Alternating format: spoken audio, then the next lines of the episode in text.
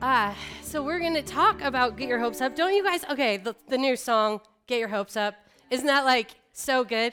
I, I asked um, Andy a couple weeks ago, I was like, can we please do this song?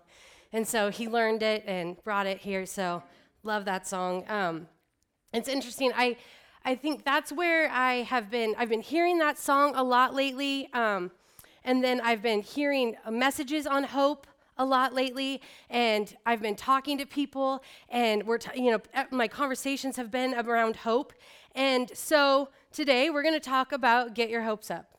And uh, this is something that has stuck with me. It's something that I have, um, I've had to actually live out in my life lately. I've had to remember it. I've had to think about it and process it because um, it hasn't been easy uh, lately, but I know that God is so good. And so I was like, what a perfect time when things are not going as well for my life for me to have to come up here and preach about getting your hopes up. I think it's the best time. I think God actually is laughing and is like, hey, here you go. And I was like, yes, I get to do this with you. So, you know, this is a perfect time to talk about getting your hopes up because we have Easter next week. So, did you all know today is Palm Sunday? Yeah? And the significance of Palm Sunday, it's when Jesus rode in on a donkey into Jerusalem and he knew what he was going to encounter in the next week. He knew what he was going to be doing for us. But the thing is, next Sunday is Easter, and we get to celebrate that he defeated death. He rose from the grave three days later, and he defeated death. And so, because he did the impossible, right? We can see that when he died, he came back three days later. That is the impossible. We can actually cling to that in our life and say, if he can do that, he can do anything. He can do the impossible. Over the past month, we have been talking, well, it's been even, even longer than that. Ryan kind of decided to extend inheritance uh, a little bit because he had some good stuff to say. But I don't know, we've been talking about inheritance lately, and it has been, I think, by far the best series that we've done in a long time. And I, I've said it to almost any person that I've talked to lately, but Ryan spoke a message three weeks ago. If you did not hear it, it was by far the best message I've ever heard anyone preach, ever. And that's not putting him on a pedestal. I'm not kidding. I know, I know. That's not like saying, oh, you know, whatever. It's not about Ryan. There was something, it's not about you. it is. It's true. It's not about you. But there's something that he, there was some stuff that he said, and I'm telling you right now, we all needed to hear it. So if you have not heard it, you guys need to go online, lwmedford.org, look at our messages, and listen to that one especially. But the whole inheritance um, series, it was incredible. And um, I've really felt like where we are going as a, a family, we need to hear those messages. And so um, please get online and listen to those. What God has placed in you, the dreams and the gifts that He's given each one of us, we get to walk those out together. And we get to see what God wants to do in this city, in our families, in this region, in this valley. We live in an amazing valley, and God is encountering this valley. And it's going to take us stepping in to the dreams and the hopes and the things that God has placed in each one of us individually. And so we get to do this together and we get to believe that God is who He says He is and He's going to do what He says He's going to do. And that's us getting our hopes up because our hope is in Him. It's not in us, it's not in a circumstance changing, it's in Him. What, the Lord, what has the Lord been speaking to you about lately? What has He been telling you about your life, about your family? What's He been saying about this church? Have you been asking Him? Have you been asking Him what He wants to do in the city? Because that's where it starts. You know, we start every year with intimacy and then identity and inheritance. And intimacy is about our relationship with Him. It's about us encountering His heart. It's about us having a conversation with Him where it's not just one sided where it's not just me talking to him saying, I need all these things in order to do what you're telling me to do. I actually need to listen to him and hear what he has to say. And I need to hold on to those things tightly and say, man, I don't know if I see this right now, but I know you're going to do it because you said you're going to do it. You are who you say you are, and you're going to do what you say you're going to do. We get to be his kids and get in his presence and listen to his voice. And then we get to choose to be obedient to what he's asking of us. That's the hard part. That's the part that we sometimes don't want. So then we don't ask him, right? Because we don't really want to know what he has to say if we have to do something that may be uncomfortable. But he's asking us to do things, and we get to step into that. The other morning, uh, I woke up and I, I thought it was time to get up. So I looked at my phone, and it was 4:06 a.m. And I was like, "Yeah, right. Like, are you kidding me? It's 4:06." And so I laid in bed and I was just struggling. I was like, oh, I, I don't want to get up. And I kept hearing the Lord say, Get out of bed. I have something for you. And I was like, I do not want to get out of bed. It is, are, you are crazy. Why do you choose this early in the morning to talk to me? Because this is a normal thing. When he has something that he wants to say, a lot of times he gets me up really, really early. And I'm getting older, and people get up when they're older, they get up earlier. Like we joke about Garris all the time. He's always up around 4 a.m. Actually, he put a post on Facebook at 4 a.m. that day, and I was like, I'm up as early as Garris. This is great. I'm getting older, people. but um, I, I, you know, I, I got up, I made some coffee, and I grabbed my Bible and, and my journal, and I just went and sat, and uh, I was, I was listening to him and I was just journaling and journaling and journaling. And two and a half hours later, I stopped. And I was thinking, oh, I wouldn't have had time for everything that you wanted to say if I would have got up when my alarm went off. I get it. You know, like I hear you. And so you know, I got up and I, I, just wrote down a bunch of stuff. And I believe that in order f- for us to be people that get our hopes up, we need to be people that are listening to the Lord at whatever time of day He's speaking to us. We need to be listening to His voice. We need to be um, getting out of bed if it's early in the morning. We need to be doing whatever He's calling us to do. But He wants time with us because He has stuff to say to us, and we get to put our hope in what He's saying, in who He is. There's something that the Lord wants to release in, uh, in us this morning, and I really believe that we're going to walk out of this place full of hope. And you may be looking at your circumstance and going, You have no idea what I'm walking through. Well, the thing is, I, you have no idea what I'm walking through. But I know that God is good, and I know that He has stuff for us. And so we are going to just receive hope today. And we're going to walk through these doors into our week, into this week where we're going to celebrate Easter next week, and we are going to be hopeful people. I believe it, and I've been praying for it. If you want to turn to 2 Kings uh, chapter 4, that's where we're going to start today. And when the Lord woke me up the other morning, He gave me a word that I believe is a prophetic word that He wants to speak over all of us. And so I'm just going to release this word over you right now. He said this Jars will be filled to overflowing. This actually makes me cry. This is so good, you guys. Jars will be filled to overflowing. This next season is going to be a season of overflow. You have been waiting and contending for those things, and now we're going to be stepping into a season of promises fulfilled. Who needs that? yeah, that's right. Oh, so good. Many of us have been waiting for God to show up and to do what He says He's going to do.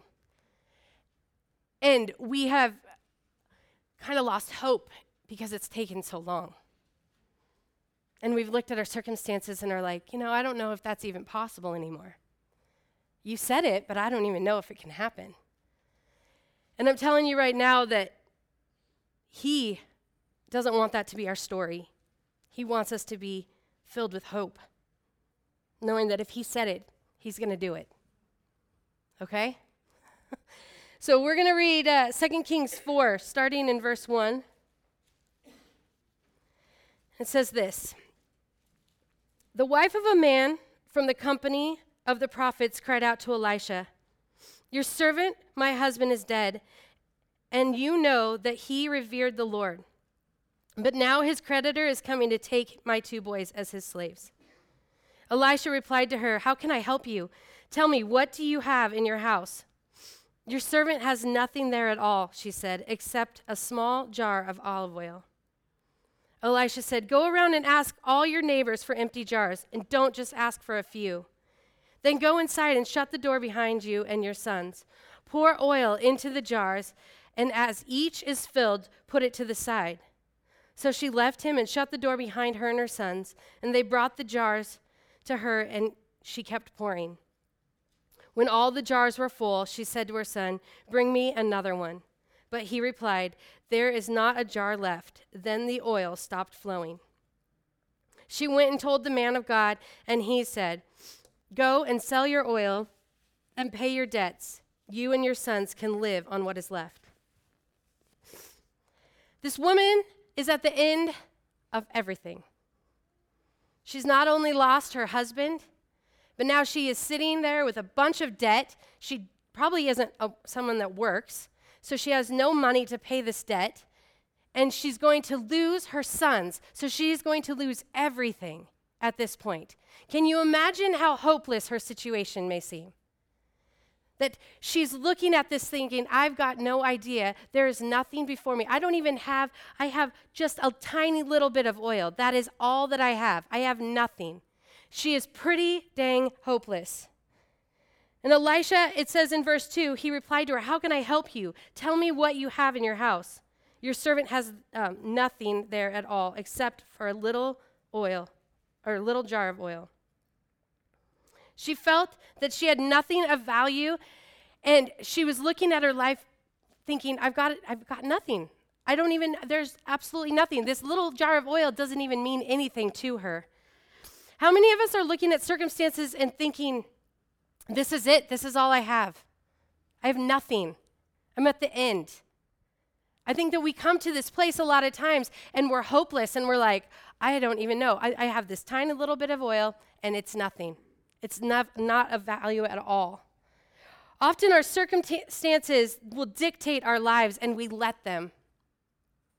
We let them dictate us. They, we, let, we get caught up in what's going on around us. That's all we can see. It's what's in front of us. Our eyes are here instead of up here. Maybe we don't have anything in our bank account, or there's nothing good that's going on in your marriage. Or maybe you're feeling alone and disconnected in relationships with others. Or maybe there's a diagnosis that a doctor gave you that makes you feel hopeless. That's what we see, and it's true in front of us right there. But the thing is, we are kids of the King, and He has a better plan for us. And we have to remove our eyes from here in the situation, and we have to turn them to Him. I don't know what your, your life looks like and what circumstances that you're going through, but I know we cannot get caught up in our circumstances because when we do, that's when we become hopeless. That's when we try and fix things. That's when we're trying to do things on our own. And we aren't allowing the Lord to show up in a place where His promise is. We're not providing an open space and saying, Here, you've got to show up. And I'm a landing place for that. We're holding it together. That's what we're doing if we're looking at our circumstances. At the beginning of this year, I asked the Lord um, for a word. I like to do that a lot of people do that. Um, but I asked the Lord for a word uh, for my year. And uh, he said my word was increase. And I thought, oh, that's a good word. I like that word, right? I'll hold on to that. And so I began to process with him for a couple weeks of what that looked like. And, and he showed me, and I think maybe I've shared it before, but he showed me a bunch of jars that were empty. And he said, You're going to increase in a lot of these areas. I'm going to be pouring out in these areas. And I was like, oh, yeah. And one of them was uh, my living situation. you know, I've, I, I have had about 50 roommates in the last 25 years. I am like the queen of roommates. Like, I am so good at this. Like, it's just, it's what I'm good at. But the Lord was like, well, that's going to change this year. And I'm like, praise the Lord. like, I love my roommates. They're amazing, but I'm ready. Come on, I'm a grown adult. I need my own house. I need to live, you know, away from roommates. And uh, so I'm thinking this is awesome. And I'm like, yes, this is the year I'm going to get a house. God, I trust you. This is so awesome. And then a couple weeks go by, and Andy and Andrea are my landlords. And Andy comes in and he's like, Hey, how do you feel about us selling the house? And I was like, What? You're, you're, you're, you're selling the house that I'm in right now? And I had a full meltdown, like, full meltdown. And uh, I didn't, I was like, oh my gosh. And everything that I could think that could go wrong was like right in front of me. It was yelling at me. My circumstances, like, I was just like, oh my gosh. Like, what am I gonna? I'm gonna be homeless. I'm gonna be homeless, you guys. I'm not, I, I don't have any money. I don't know what I'm gonna do. Like, I am still single. Like, what's going on, God? I'm like, this should not be happening, right? All these things are yelling at me. But He gave me a word. But I wasn't thinking about that. I was thinking about the circumstance that was yelling at me in my face. So, you know, I um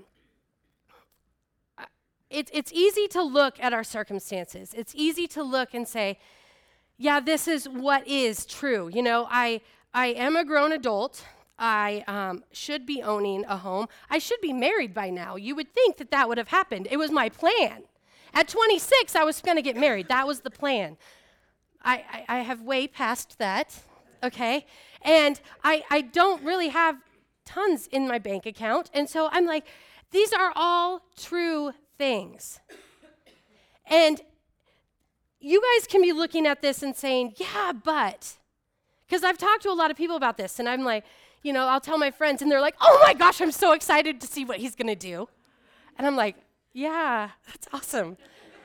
and they're like, he's gonna show up. It's gonna be a miracle. It's gonna be incredible. I am so excited to see what he's gonna do.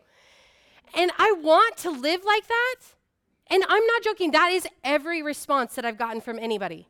That has been their response. Not, oh, we're sorry. Like, come on, just join me in here. Look at the circumstances. They look really bad. And, he, and everybody's like, oh no, this is going to be good.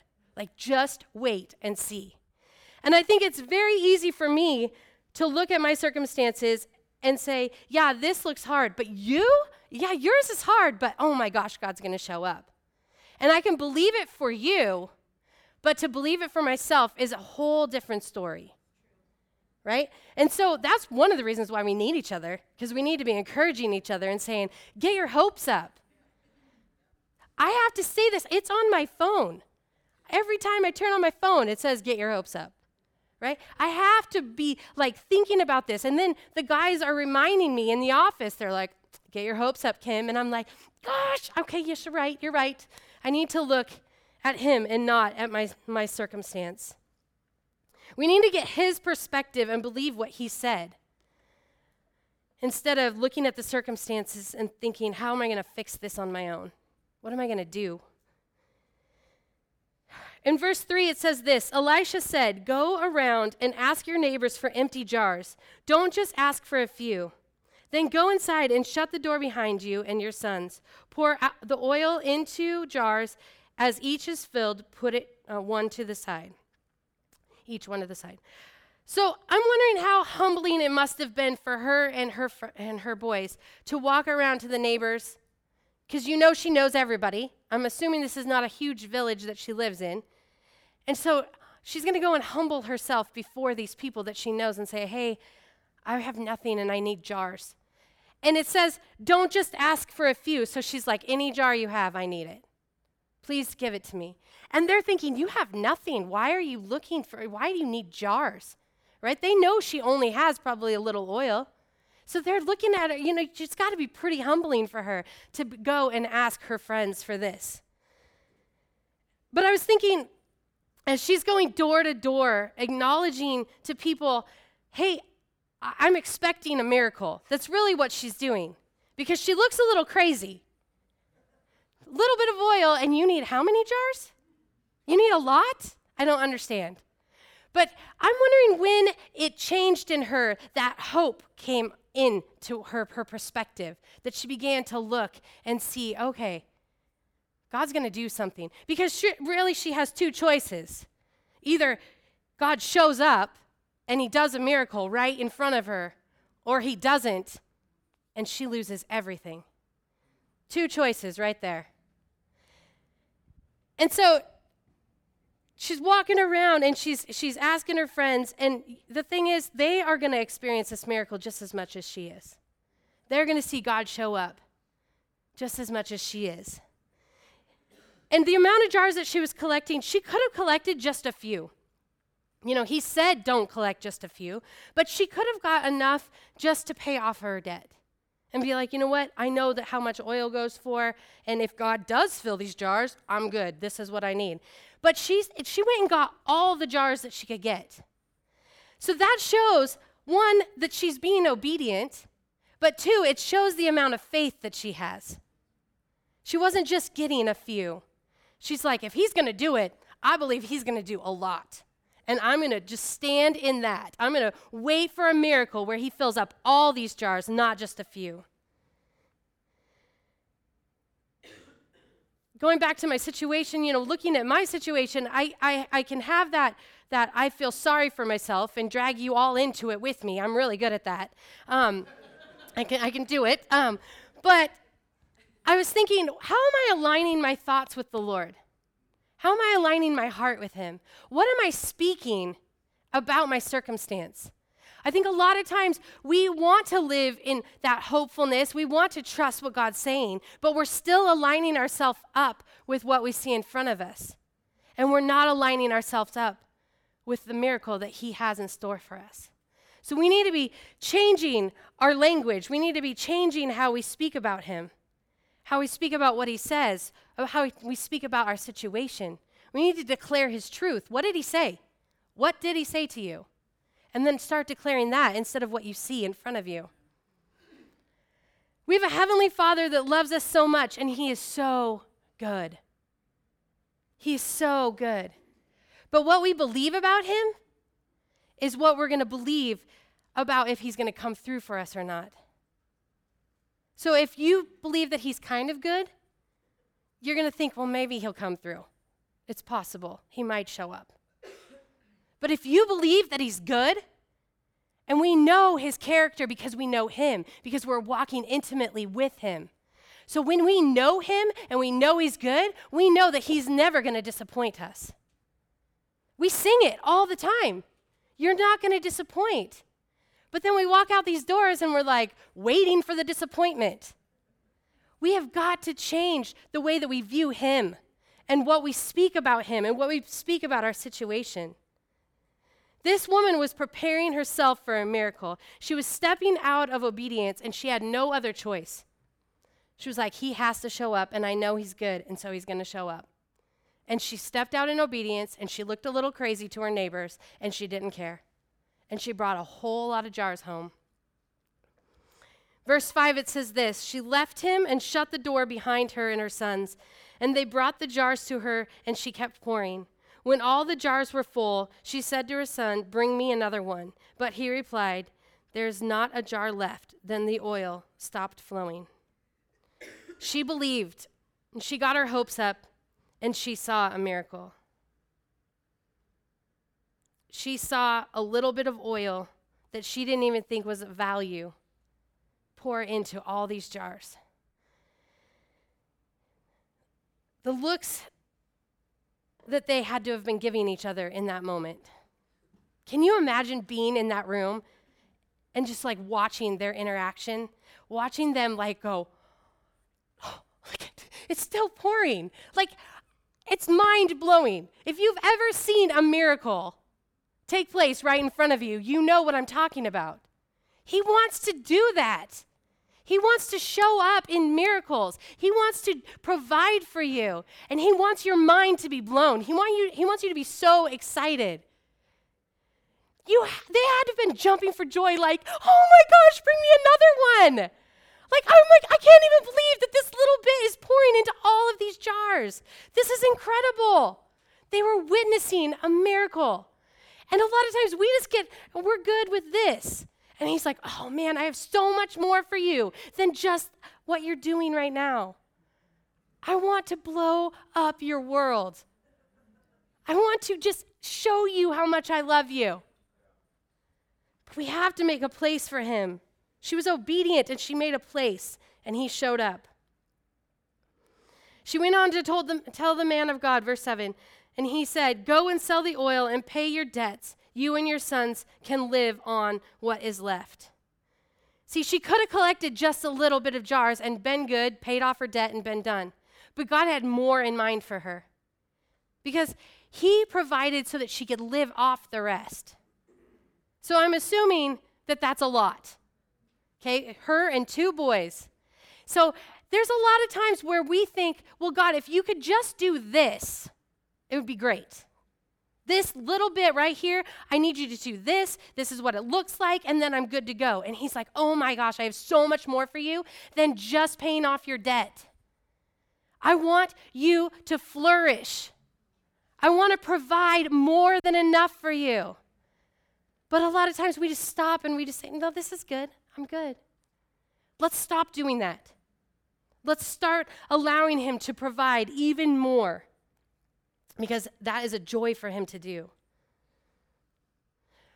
Oftentimes we get our, um, we are afraid to get our hopes up because we're afraid of disappointment.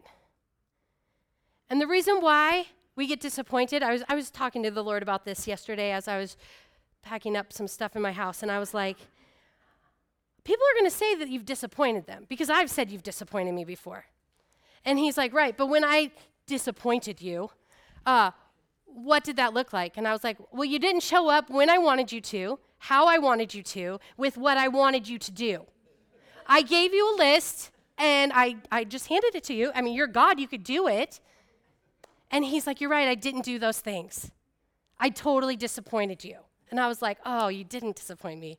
I put expectations on you that you never wanted to meet. My expectation should only be to have hope in Him. It should only be what He says, not what I think. Not what I think is going to be really good for me. Because I would be married right now with a house and children, and everything would be great because that's what I asked for a long time ago. But guess what? I would never trade my journey ever. He has so much more for me than just that. And that will be amazing when it comes. But that's not where my hope is. My hope is in Him only, in what He says. I'm going to tell a story, and I'm super excited about the story.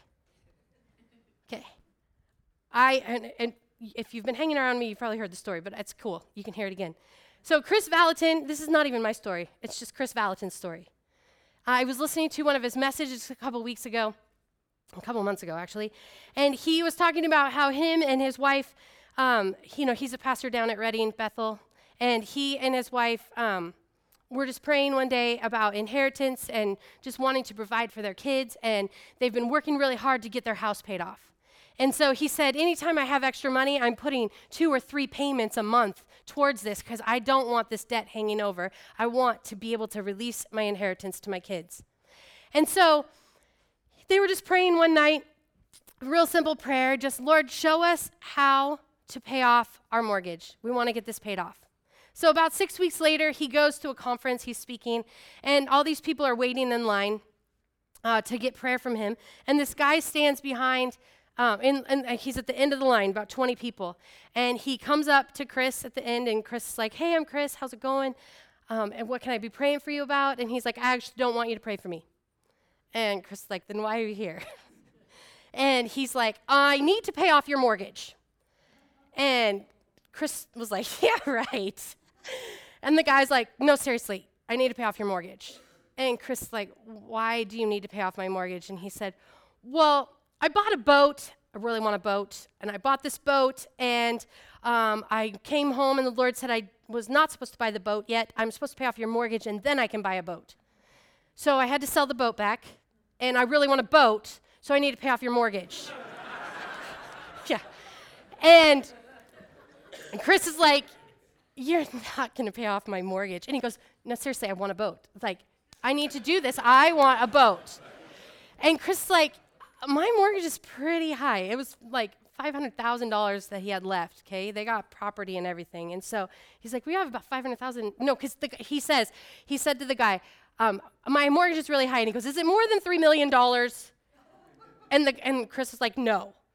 And he's like, then can I just pay off your debt and, you know, this mortgage? And he says, I'm not going to be your friend. And the guy was like, I don't want to be your friend. I want a boat. and so he like, he's like, okay, go talk to your pastor because you're not paying off my mortgage until you talk to your pastor because he knew his pastor and everything. So a couple days later, um, his, his mortgage gets paid off. And this guy texts him a picture of this brand new boat. and it was even greater than the boat that he had bought before. And I thought, man, this story just gets me all just excited because I thought, he had a simple prayer of God, we just want to bless our kids and we just, we, we, can you help us pay off our, our house? You know, we just need our mortgage to be paid off. Can you just help us with this? And God's like, oh, yeah, I have all the finances in the world. Okay, I'm going to call on this guy. Oh, he's going to show up and this is what's going to happen. Like, God is so good. And so if God can pay off this mortgage, $500,000, I don't even need that much. Like, I know that He can do a miracle for me. And I have no idea what it looks like. All I know to do is to step out in obedience every single time He tells me to do something. That is all I know to do. Because I don't have enough money in the bank to do what I want to do. But I know that He said, What do you want? And I told Him. And He's like, Don't settle for anything less than my best. And I'm like, Oh, okay. So I was like, Oh, I'm good with an apartment, one bedroom would be fine. And He's like, Is that what you want? No, that's not what I want. What do you want? And I was like, I want this. And I don't know how he's going to do it, but I'm going to open myself up and prepare myself for a miracle. I'm going to get my hopes up. So, whatever you're facing, what do you want God to do? What has He said to you? What promise did He give you? Did you lose that somewhere? Go back to it. Start aligning your thoughts with that. Start aligning your words with that and your actions. Start stepping out in obedience. I don't know what you what your situation looks like. I'm sure there are a lot of very difficult things in here. But I know that we serve a God that loves us so much and he is so good. And he said that our jars are going to be overflowing. He said that this is a year that he's going to pour out his promises on our life. But we have to step into that instead of just holding back and being like, I'm good. I have enough right here. He has more than enough for each one of us. I just want you to close your eyes for a second, and I'm going to read a blessing out of Jan's book, Blessings for Love and War. And she, she actually uh, sent me this about a year and a half ago. She wrote this blessing when she was praying over me, and it's in the book now. It's amazing. and it's the blessing of the best. And I just want you to put yourself in a position to receive this. And, worship team, you guys can come back up because we're going to play a song. It says this In the name of Jesus Christ, I bless your spirit with joyful, joyful anticipation of promises fulfilled. In the waiting, a miracle unfolds. At the wedding feast, Jesus changed jars of water into the very best wine, the most perfect wine of all the ages. Jesus does not want to withhold joy. He loves a, to feast and celebrate with you. The purifying water of the Word of God becomes the wine of the Spirit, bearing the fruit of joy. He extends joy to you. He takes delight in your joy. There is no limit of joy available to you. May your heart be undone by the exquisite miracle reserved for you. I'm going to read that again. May your heart be undone by the exquisite miracle reserved for you. In the waiting, even when you're running out of time, even when worry sets in, the waiting is worth it. Whenever Jesus tells you to do, make sure you do it. His ways are perfect, his timing is right. In the waiting, the majestic glory of Jesus is evidenced by a miracle. I bless you with the fulfillment of promise, the wonder of getting to proclaim these words Jesus, you saved the best until last. You are the promise. In you, I dwell in promise. I receive your promise. My hope is a substance, a reality secure in you. Jesus, we receive your hope today. Thank you, God, so much that you have more than enough for each one of us. And no matter what situation we're walking into, what, whatever we're seeing right in front of us, I pray that you would lift our eyes and we would see you. You are so good. And you love us so much, and you have good in store for each one of us. I pray that you would remind us of those things that we have maybe put aside because it's taken too long. Bring those back up, Jesus. Remind our spirit of those things. Lord, you are enough for us. We trust you with our life, and we say, we need a miracle. Because if you don't show up, we've got nothing. We need you to show up in our life. We choose today to get our hopes up. Thank you, Lord.